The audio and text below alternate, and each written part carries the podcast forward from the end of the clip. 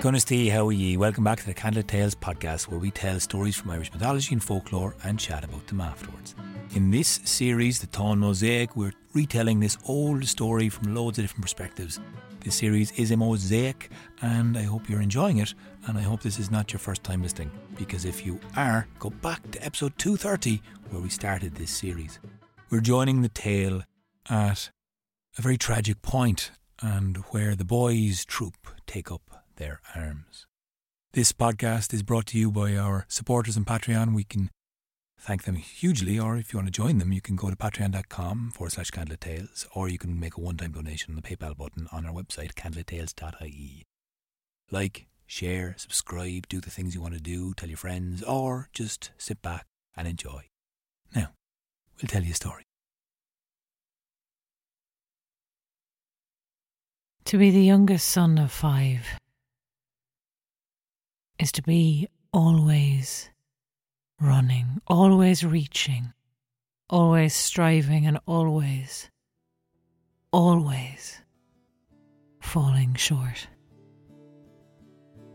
Behind older brothers who are as distant as gods, as strong and tall as adults, but more mercurial, quicker to play, quicker to anger and cruelty, always above, shining, perfect, heroes. Follman was the youngest son of Conchubar MacNessa, and he loved his brothers. He wanted to be like them. He wanted to be liked by them. He wanted to be equal with them. And they were always so far ahead of him, so far above him. The years between them wide as a chasm that he couldn't quite jump over, no matter how much he tried. To be a king's son was to have a status. Because a king's son could stand to be elected as a king himself when he was grown. Some would follow a king's son for no other reason than that he was the son of a king. But Follman knew that such would not be the case for his brothers. No, people would follow Niall. Niall with his golden hair, the spit of their father, every bit as clever as charismatic, as funny. People would follow Ferdarach. His skill in combat was different to Niall's. He was good with the ranged weapons, with the slings and the light spears. He was so good. He was so quick witted. He was so sure footed. People would follow him for his skill and people would follow Coscrid for his speech. Sweet and elegant and cutting when he needed it to be. And he sharpened that tongue at Follman's expense more than once. Coscrid for his wisdom and his speech, they would follow. Perhaps most of all of them, people would follow Cormac. Cormac had all the best qualities in all of Follman's brothers combined.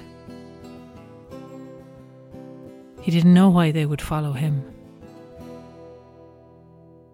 He always felt thick tongued and stupid next to Coscrid.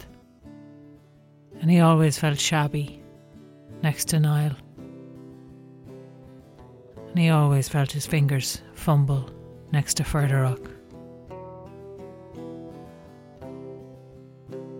He always felt all right next to Cormac. Somehow Cormac had a way of making you not think about your own lack when you were with him. Cormac had a way of being encouraging, of kneeling down to talk to Follman so that it seemed that he'd just happened to crouch. And they just happened now to be eye to eye. And he wasn't bending down, he wasn't looking down. This was just the most natural thing for him to do And now it just so happened they were face to face and they could talk as if they were equals.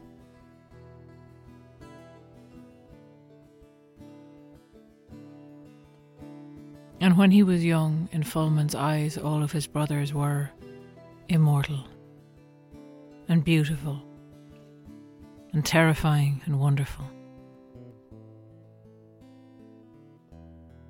But then there came the worst day.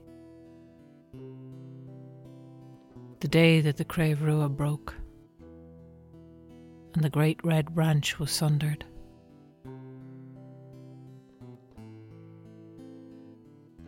The day that Cormac left and became the prince in exile. Follman saw him leave. So many who left. Riding away from the smoke and the fires.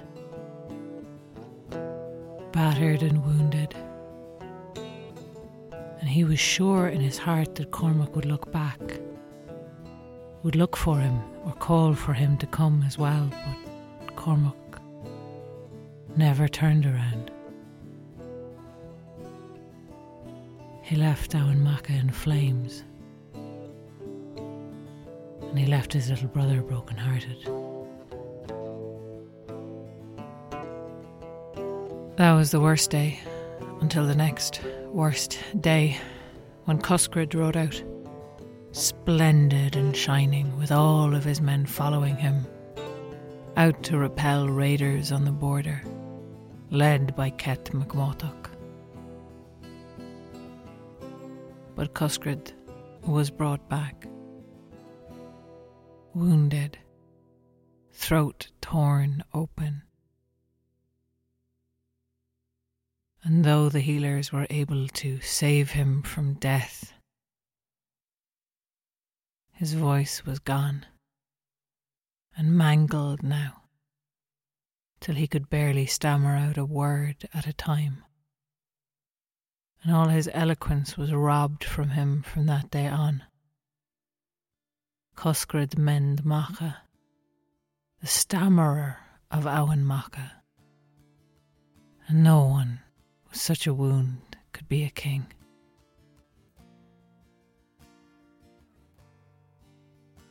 Coscrid became a shadow of himself,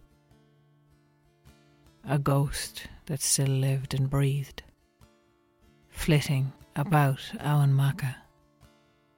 Still a warrior, but set apart now. Something of ill luck clinging to him always. No one would follow Coscrid. Not now.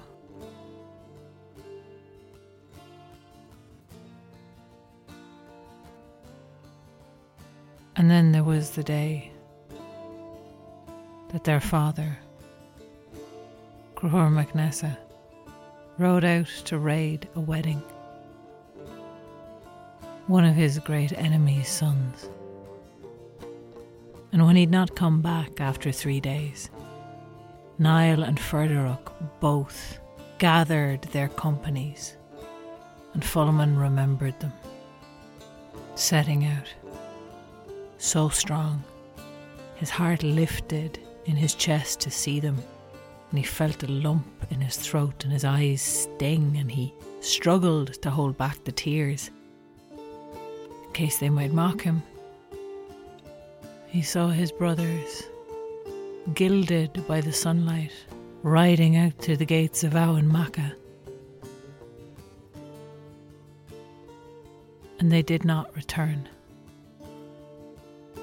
His father did. Conchubar came back wounded. Wounded and limping and on foot. With a tale of his duel with Maeve's son, Maine Morgor. And a tale much more brief and much less wonderful of how the Queen of Connacht came for vengeance and Niall and Ferdaruk put themselves between her and their father. And Maeve, with her flaming spear, killed one and then the other. To be the last son of a great king left, with any prospects, was to be watched always. And Follman found himself now at the centre of everyone's attention. With his older brothers dead and maimed and gone. And he training in the boys' troop. Hoping still to be a warrior someday who people might follow for some reason other than that he was the son of a great king. But Follman searched about him and within him for greatness and he found none. He found only a boy who was too small, and too slow and too weak beside his brothers.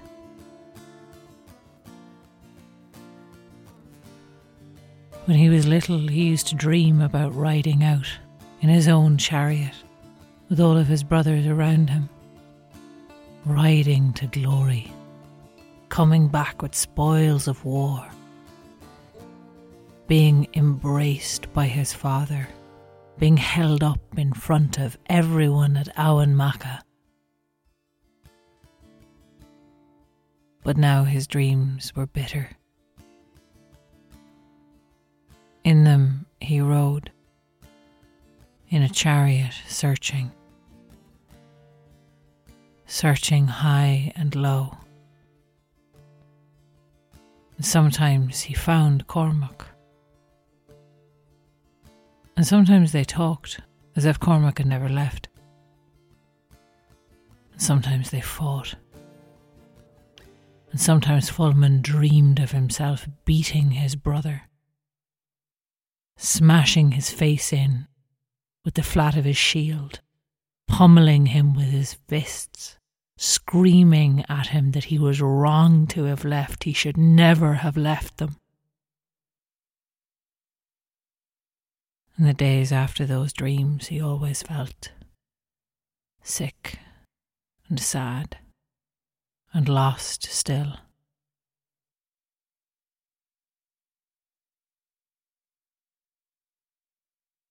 To be a boy is to spend your life waiting for the day that you're a man,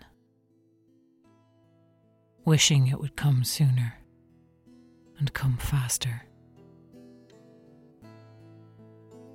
trying to find ways to speed it. But Follman was not yet a man when the war for the brown bull broke out. Although he did not know it was about a brown bull. All he knew was that the curse came down on Emain Macha, as it had come before.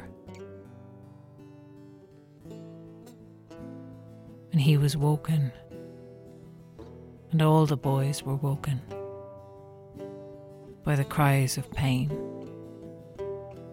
the screams that faded to whimpers, the drawn, anxious faces of their mothers and their aunts and their grandmothers as they hurried to and fro to tend the warriors whimpering in their beds. Follman tried to keep the boys together. They were all gathered there at Emain to be trained. But since Fergus McRoy and Cormac the exile had left, their training had been piecemeal. Whichever warrior had the time or the energy to train them would, in dribs and drabs. So Follman organised them into playing hurling. That was the game they always wanted to play. That was their favourite.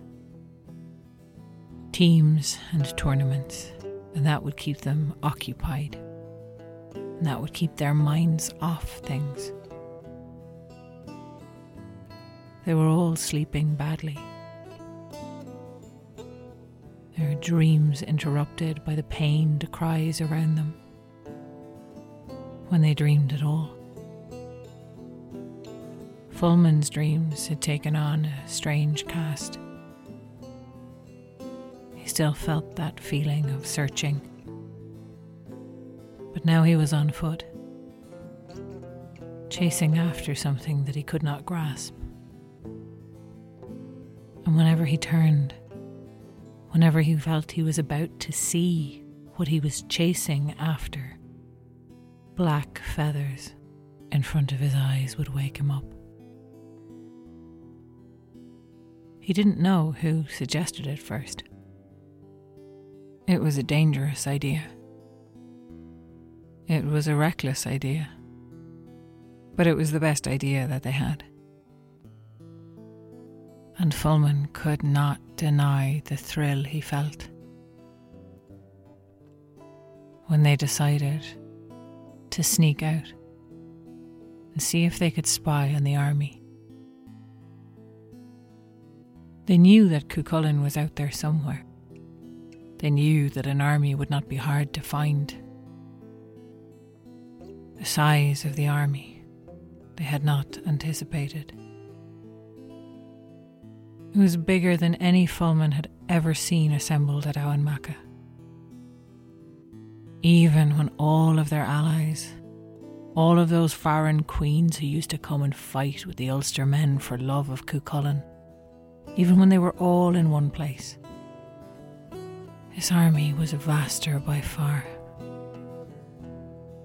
And the boys stayed out of sight. But Cuchulainn was holding them alone. Their strange companion. He'd been with them only a few years before. Frustrating Follman. Beating all of them together when he played them at hurling. And here he was now a hero. And they found a place where they could watch the ford and see his fights. And it was the best thing Follman had ever seen. Cuchulainn was so quick. He was a joy to watch his grace, his ferocity, his precision. The only thing about it was that the fights were over too soon. They barely had a chance to see anything when a head was lopped off and splashing into the ford. And then one frosty morning, Follman was woken up. He's fighting Ferdia. His smile echoed the grin. This, this would be a fight. And it was. Oh, it was. And that first day, the chariots on either side of the river racing up and down, even just seeing the horses race. Laeg driving one, Eber the other, and Cuchulainn and Ferdia throwing those spears at each other so quick, so fast, so light, so direct on target, but everyone deflected, everyone dodged, everyone about to hit, and then at the last second, Follman had to clap his hands over his face a hundred times and more to stop himself from crying out from shouting, from whooping, from laughing. And he could hear the boys beside him restless wriggling, staring down with avid eyes, eyes wide and drinking in. And then it was even better. When night fell, they waded in, they embraced, there was no hard feelings. It's how fighting should be. Give it everything, but don't take it so seriously. Not to take it to heart, to let it be what it was skill and strength and beauty and glory. And then shake hands at the end. The next day was even more exciting. They waded in with the heavy spears. And it was thrust and parry and feint. and it was clash and smash, and teeth gritted, and ah, first blood. Follman saw it run down Cuchulainn's arm and spiral out into the water like a cloud. But he's not hurt Ferdia. How come he hasn't cut him yet? Ferdia's skin, Follman said. He's got that thick skin. Can't cut him. Turned out you could, if you cut hard enough. And Cuchulainn did. And Cuchulainn could. Well, that day was hard going. Follman couldn't believe they were still standing. They were so bloodied. He could barely see skin on either of them. And they turned away from each other. And he felt a coldness in the pit of his stomach. He got there early on the third day and he'd been wanting to see the kinds of feats Cuchulainn could do. He hadn't thought about the kinds of feats Ferdia could do. He felt watching Ferdia's feats the way he'd felt watching his brothers ride out from Emain when he was young.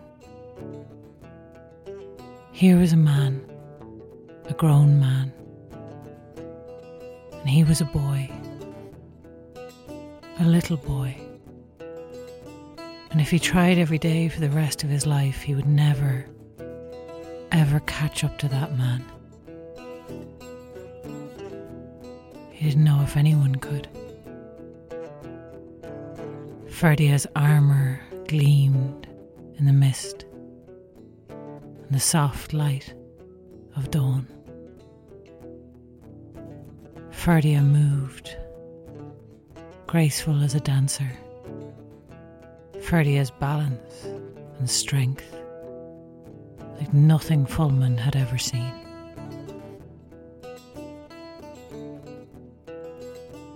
But that last day, the fighting, it was like nothing any of them had seen. Follman had his hand on the arms of a boy on either side of him, digging his fingers into their muscles as they dug their fingers into his, clenching gripping with such excitement because they could not cry out because they could not be found. It was skill, and it was dazzling, and it was blow, and it was defence, and it was attack, and it was counter, and it was strike, and it was dodge, and it was feint, and it was misdirect, and then hit. Oh! And then suddenly it was over. It was all over. And Cuchulainn had a sword in his chest. And Follman felt the pit fall out of the bottom of his stomach. And he was suddenly wrenched back to where he was. He and a few of his friends, hidden in a thicket with a whole army on the other side of them, and no one in between them. And then Cuchulainn moved. Impossibly. He called out, and he moved, caught something with his foot and flicked it.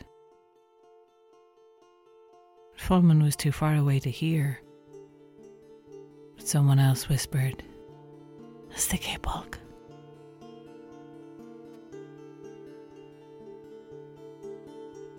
And they saw Ferdia fall. And they saw Cuchulainn carry him, but Cuchulainn was staggering. And Follman knew.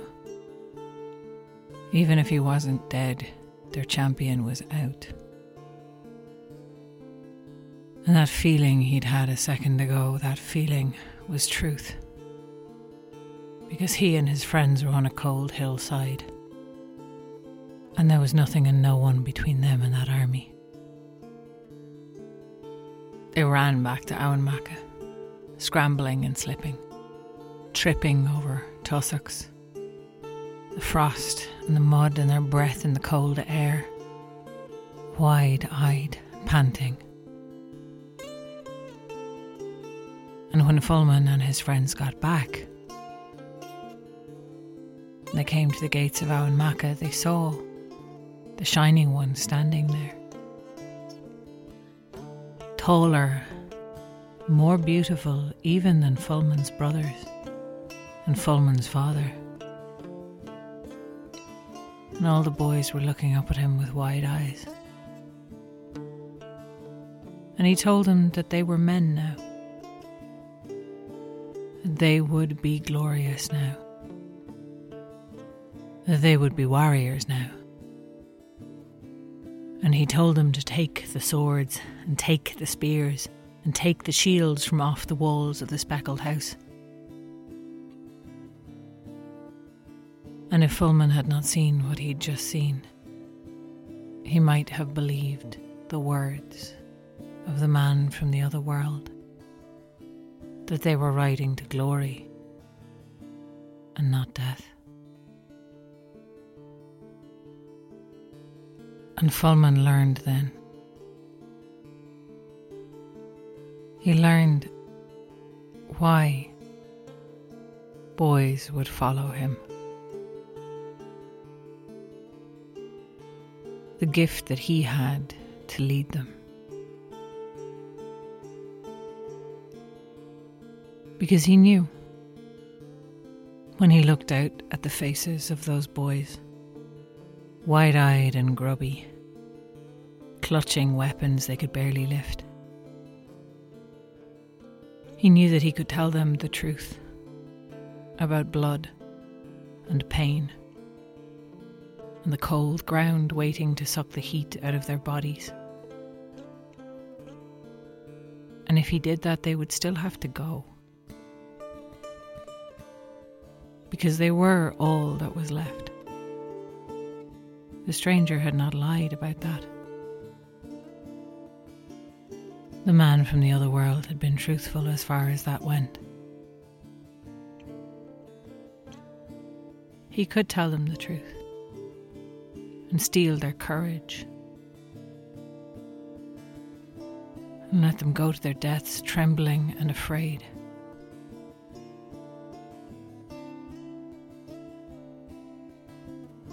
Or he could do what he did. He raised his sword above his head, his father's sword that he'd just plucked from the wall, and he called out and he said, I, I'm going to kill Ailill MacMothach myself, and I'm going to bring his head back and hang it on the wall. And as they raised their voices, in a high, ragged cheer. Follman understood. He would have been a great leader. He had such a talent for lying.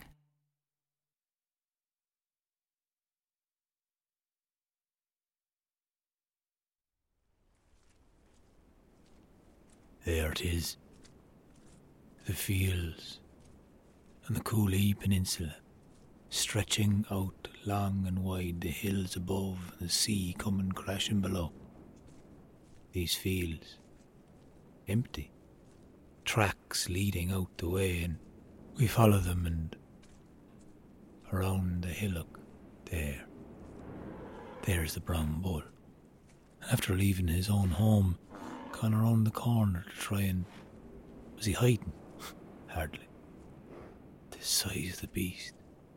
What a brute.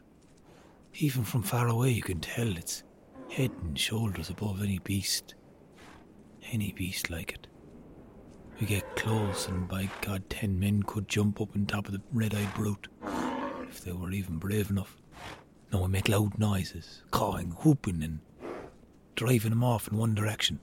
Not getting in front of him, but banging to the one side we split up and bang into the other side and keep him hemmed in, drive him on, drive him through. We might get him back to Connacht after all, before the Ulstermen wake up. What's that noise? Thunder rolling. We'd best be on our way.